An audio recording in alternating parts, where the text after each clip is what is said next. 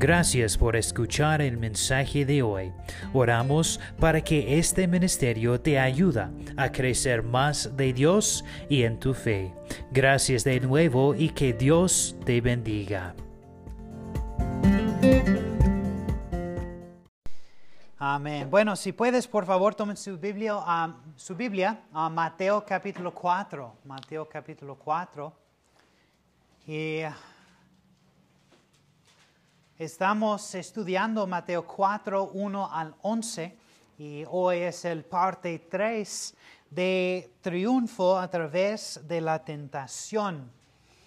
Y la tentación de Jesús en Mateo 4 es un pasaje muy familiar para muchos cristianos.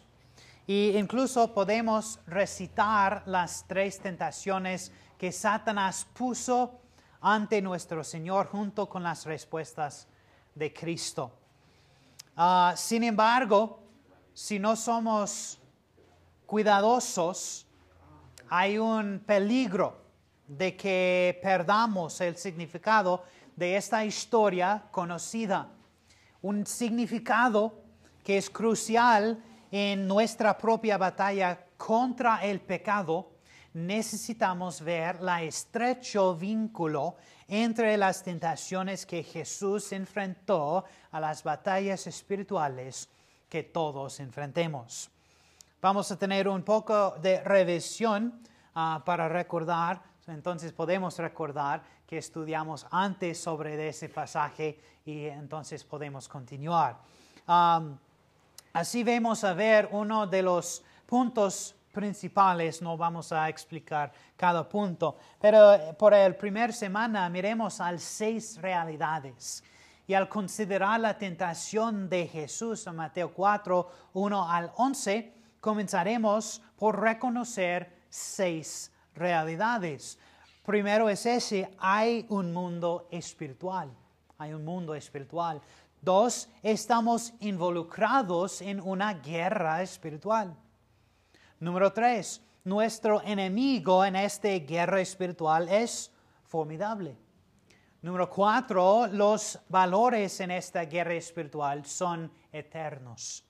Número cinco, el, el, el, alcance de esta guerra espiritual es universal, afecta a cada persona. Número seis, nuestra participación en esa guerra espiritual es personal. Cada uno de nosotros tenemos un parte de esta guerra espiritual. Y en parte dos aprendemos dos fotos o dos imágenes. Miremos al Jesús es el nuevo hombre y también Jesús es el verdadero hijo. Y después de todo eso había dos preguntas. Primero, ¿Dios nos tienta? Y la respuesta clara a las escrituras es no.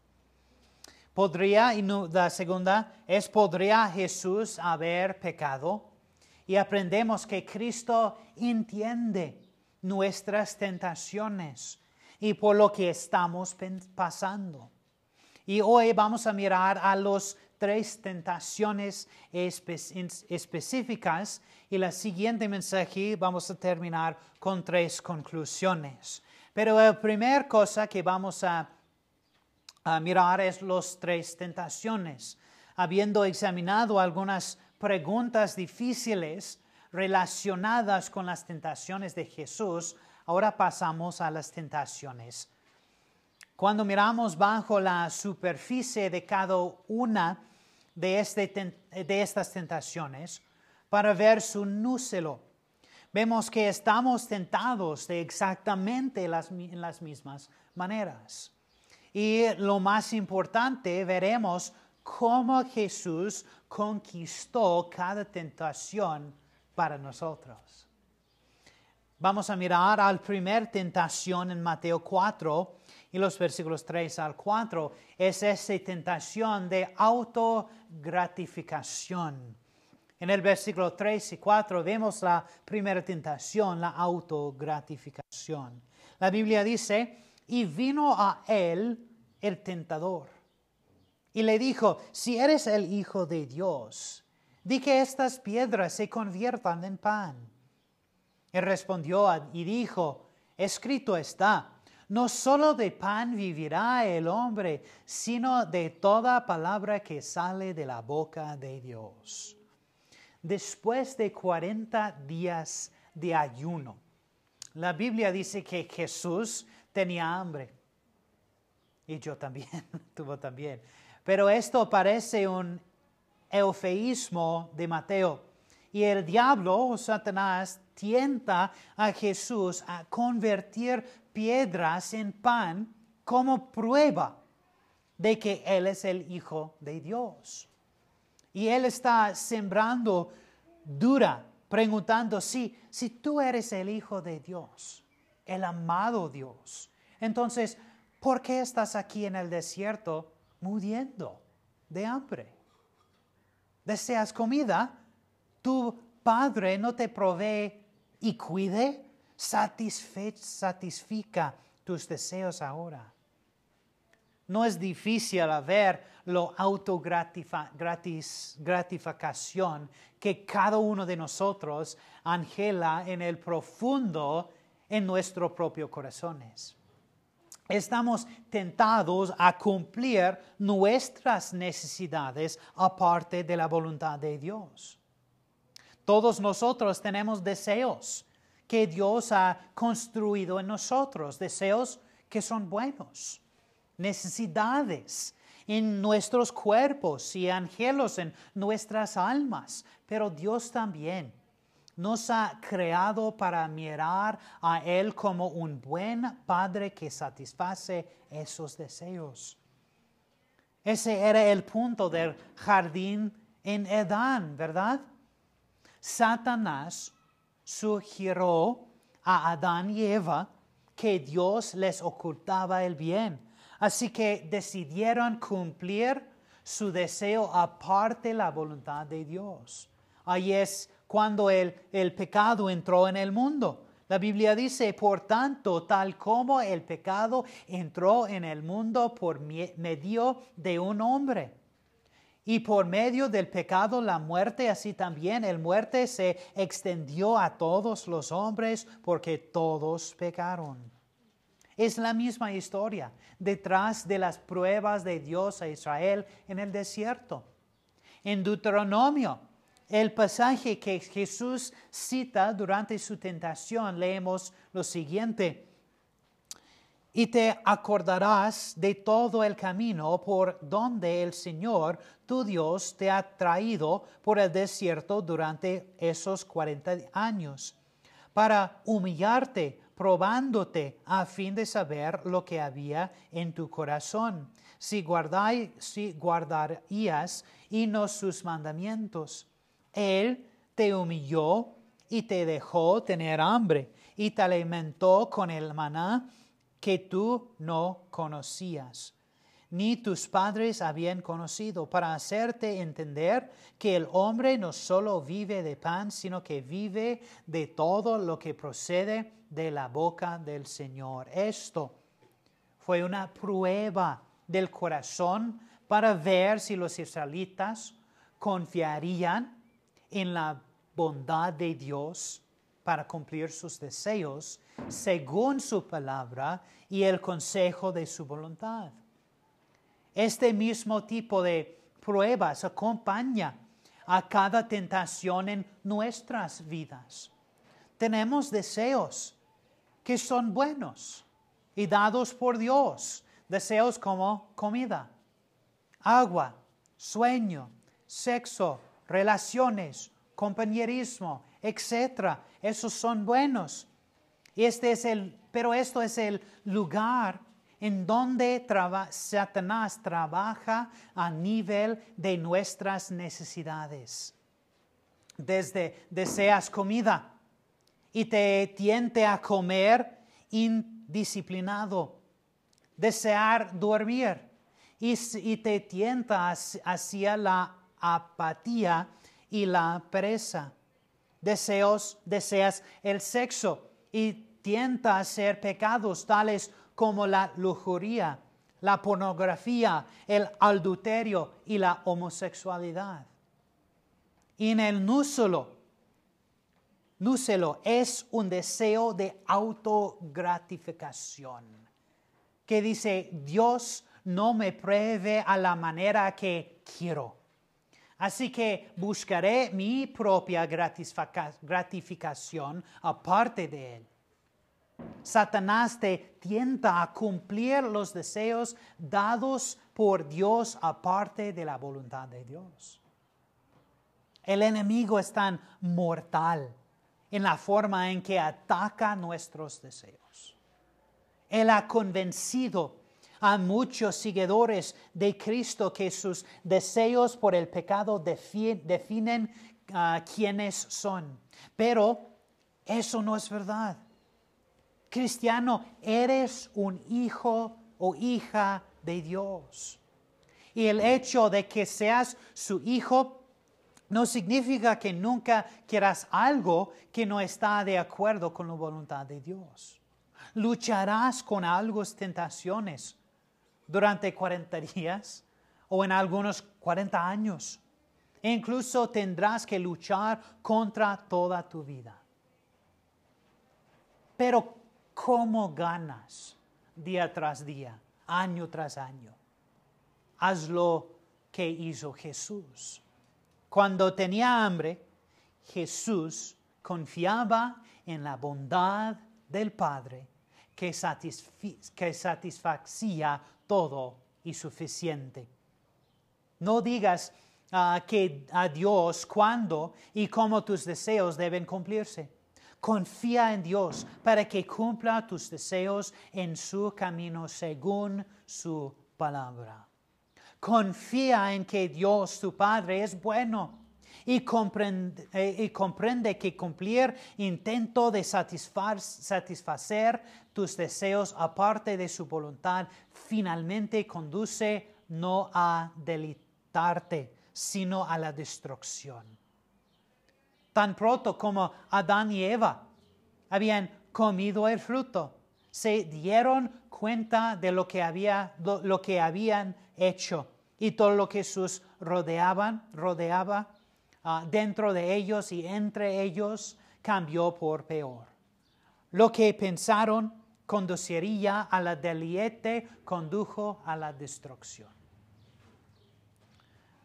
Vemos decisiones tantos y mortales similares a las tomadas por Adán y Eva a través de las escrituras. En Génesis 25 leemos que Esaú tenía tanta hambre que vendió su derecho de nacimiento por una taza de sopa. Después de llenar su vientre se dio cuenta de la ah, tontería de su decisión. O considerar a Judas, que traicionó a Jesús por 30 piezas de plata él ah, obtuvo el dinero que quería y ese dinero finalmente llevó a su muerte. Lo que pasaban a Esaú y Judas conduciría a la dilete, condujo a su destrucción. Puedes, ah, puedes escribirlo. El pan de los demonios siempre destruye. Pero, por otro lado, la voluntad y la palabra del Señor siempre satisfacen. Confía en la bondad del Padre. Jesús lo hizo. Y la final de Mateo 4, Jesús le deseó el alimento, fue cumplido sobrenaturalmente. Vamos a mirar la tentación número 2. Es el autoprotección. Mira al los versículos 5 y 6 de Mateo 4. Mateo 4, 5 y 6 dice, entonces el diablo le llevó a la sana ciudad, a la santa ciudad, y le puso sobre el pináculo del templo. Y le dijo, si eres el Hijo de Dios, échate abajo, porque escrito está, a sus ángeles mandará acerca de ti, y en sus manos te sostendrán sostendrán, para que no tropieces con tu pie en piedra. Esta tentación es probablemente la más difícil de entender porque luchamos para ver lo que es tan atractivo acerca de la posibilidad de que Jesús sale de un edificio. Pero esta no era un edificio normal. Esta era la cima del templo, en lugar que se ah, pretendía Ah, pretendía ser una demostración visible de la presencia de Dios y la protección entre su pueblo.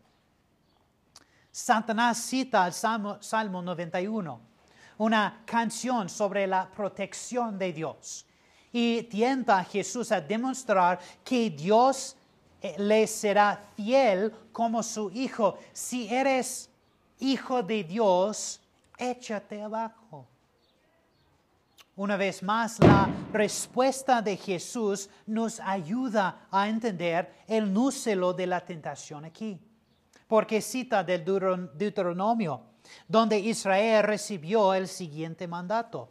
Dice, no podrán al pueblo a, al Señor tu Dios, como lo hicieran en Mesa. La referencia al Mesa en Deuteronomio 6:16 nos lleva el vuelto al Éxodo 17, donde el pueblo de Dios puso a prueba a Dios exigiendo que Él, él les diera más agua. Ellos preguntaron, ¿está el Señor entre nosotros o no? Su interrogatorio demostró a una falta de confianza en Dios. No confiaban en su presencia con ellos ni en su protección de ellos. Lo mismo puede decirse de nosotros. Así como Israel fue tentado en el Antiguo Testamento y Jesús fue tentado en el Nuevo Testamento, estamos tentados a cuestionar la presencia de Dios y manipular las promesas de Dios. Jesús fue tentado a poner a Dios a prueba, manipulando el Salmo 91 para obligar al Padre a probar su Hijo Jesús por medio de la liberarle milagrosamente. Esto equivale a pedir a Dios que demuestre su presencia y protección. Pero ese tipo de experimentación cruel con Dios es un claro ejemplo de falta de confianza y aparece en todo tipo de maneras en nuestras vidas. Estamos tentados a trocer la palabra de Dios alrededor de nuestras preferencias personales. Estamos tentados a cuestionar sus planes para nuestras vidas, para, ah, para nosotros, cuando no van como nos gustaría. Estamos tentados a dudar de su amor para nosotros cuando algo sale mal. Voy a tratar a hablar más alto, ¿ok? Estamos tentados a perder signos de que Él está todavía con nosotros, aunque Él nos ha mostrado su fidelidad una y otra vez. Estamos tentados a escuchar la música más de la predicación, ¿verdad? Pero estamos tentados a quejarnos de las circunstancias de nuestras vidas, pensando adurazmente como hicieron los israelitas, Dios, ¿estás conmigo o no? Entonces, ¿cómo reaccionó Jesús ante tal tentación? Jesús descansaba en el refugio de la quebrantable seguridad, seguridad del Padre. Jesús sabía que no tenía razón para probar al Padre no es de extrañar, por tanto, que el mensaje de Jesús que nos envía repetidamente en el libro de, Mateo no te preocupes. En el Sermón del Monte, que comienza en el capítulo siguiente, Jesús señala el cuidado del Padre de las flores del campo a las aves del aire como evidencia de que sus hijos no necesitan preocuparse. Si Dios cuida las plantas y los animales, Él seguramente proveerá a sus hijos. Amén. Me encanta pasar tiempo con mis hijos y haría cumplir cosas para protegerlos y cuidarlos. Sin embargo, según que Jesús dice en Lucas 11:13, soy un padre malvado. Es decir, incluso con mis buenas intentaciones, la bondad que, le, que les muestro a mis hijos, soy un pecador, que no hice repetidamente lo que es correcto. Pero consideran que Dios es un buen Padre. Y todo lo que hace en nuestras vidas es bueno, todo. ¿Cuánto más podemos confiar en Él? Como Jesús podemos descansar en el refugio de la inquebrantable seguridad del Padre.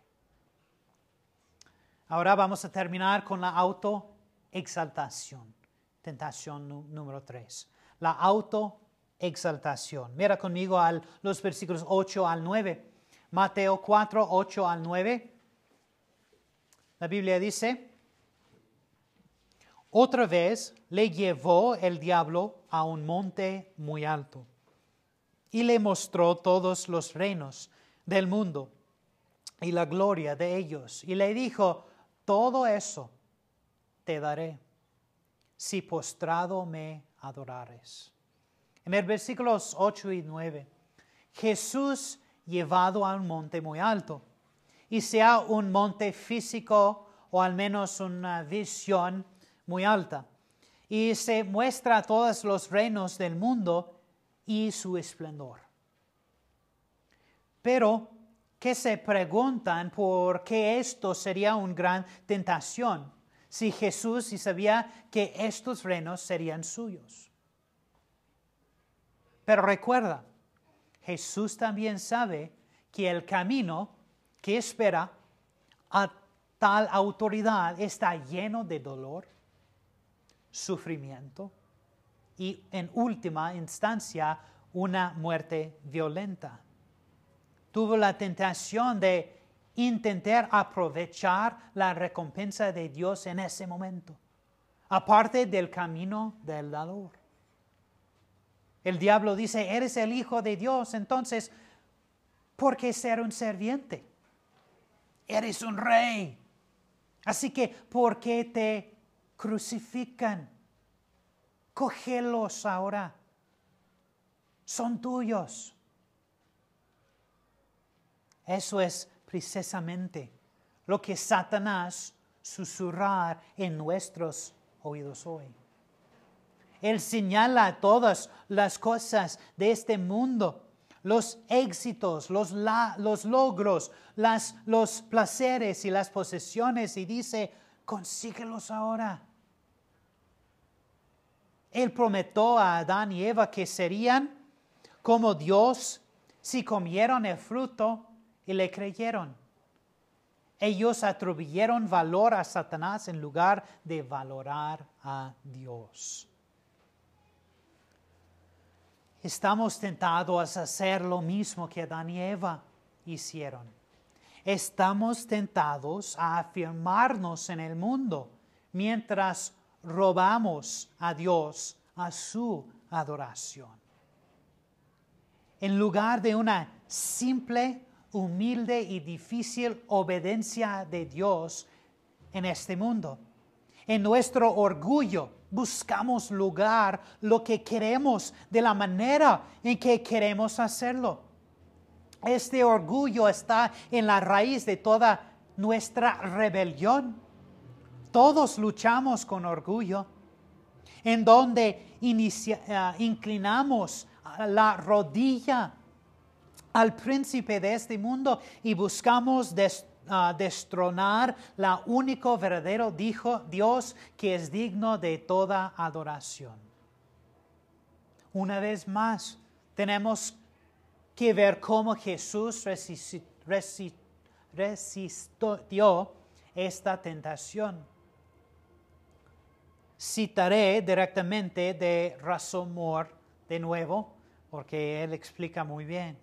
Él dice, Jesús se negó a intercambiar la exaltación de fin de tiempo por el Padre por una exaltación ahora misma de una serpiente.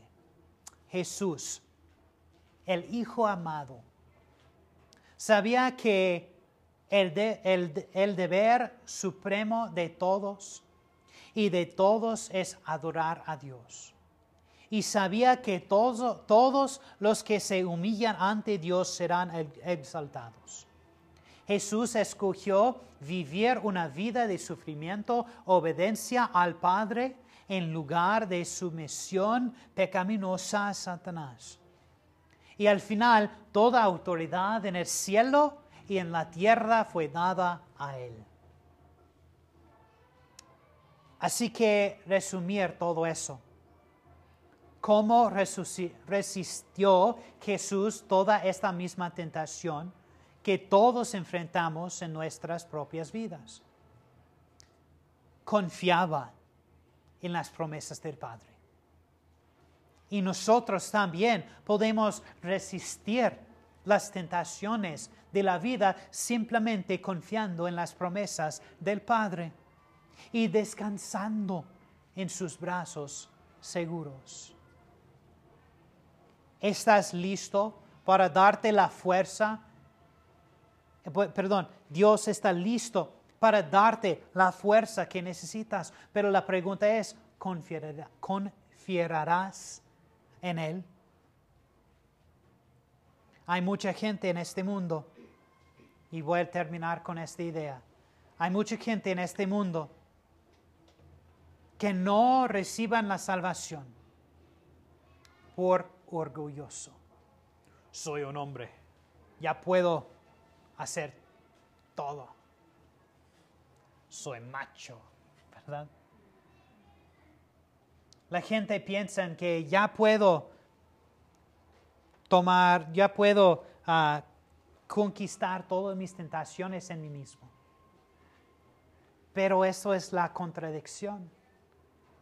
Porque Satanás está tentándote a no recibir el Evangelio, a no recibir el Evangelio, a no recibir la ayuda de Cristo. Y en este van a perder su alma. Pero no necesitan. Porque hace dos mil años Cristo murió en la cruz para nosotros y tres días después resucitó de entre los muertos, conquistando la muerte y el pecado para nosotros. En que solo que necesitamos hacer es arrepentir de nuestros pe- pecados y confiar en Cristo solo. No es Cristo más que una confesión a, un sacerdote o, o confiar en Cristo más nuestros o, ah, trabajos. No es Cristo más, etc. Es Cristo solo. Y si podemos confiar en Él solo, Él puede salvar nuestras almas. Y esto comienza la victoria sobre las tentaciones. Vamos a orar. Padre, te damos gracias por ese día. Padre, gracias por esa historia y ese ejemplo que dimos en las escrituras sobre de cómo podemos conquistar, cómo podemos ser victoriosos sobre la tentación, simplemente por confiando en tus palabras y para ser obedientes. Ayuda a cada uno de nosotros aquí para ser obediente a tu palabra. Si hay alguien aquí que no es tan salvo, eso es el primer paso de obediencia. Es para recibir la salvación. Por el resto de nosotros, si somos salvos, Es un paso de paso de paso en obedi- obediencia. Ayúdanos Dios. Gracias a Dios por todo lo que hace en nuestras vidas y a través de nuestro testimonio. En el nombre de Jesús. Amén.